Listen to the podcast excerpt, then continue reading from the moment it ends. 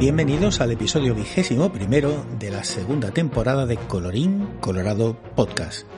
Soy un David Uclés que sigue vivo, que vuelve a complicarse la vida diciendo que sí a muchos proyectos y que por tanto no llega a tiempo a sus compromisos con este podcast.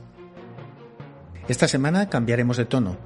Nos ponemos en la piel de un animal que es sacado de su hábitat natural y que es obligado a convertirse en un arma de guerra por unos seres a los que nunca termina de comprender. Hoy os contaré el elefante de Aníbal. No sé dónde me han traído estos seres que caminan a dos patas.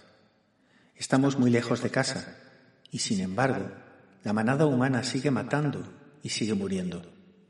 No comprendo qué territorio defienden, tan lejos de sus cubiles y de sus crías. Hace frío un frío intenso que cada mañana me encuentra entumecido por la humedad de la noche. Otros como yo han caído por el camino, pero su recuerdo se perderá para siempre. No habrá ningún elefante que sea capaz de recordar en qué lugar cayeron, ni que se sienta triste al reconocer sus huesos, porque no hay otros elefantes en estas tierras. A medida que pasan los días, las raciones de comida son más escasas y mis fuerzas se están resintiendo, como las de ellos.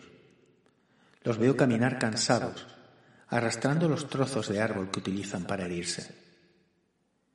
No sé dónde me han traído, pero estoy seguro de que ningún otro elefante será capaz de recordarme, y no habrá ninguno que se entristezca al pasar junto a mis huesos.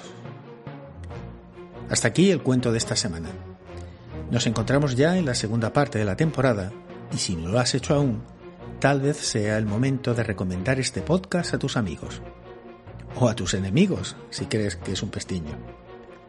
En cualquier caso, colorín colorado, este cuento se ha acabado.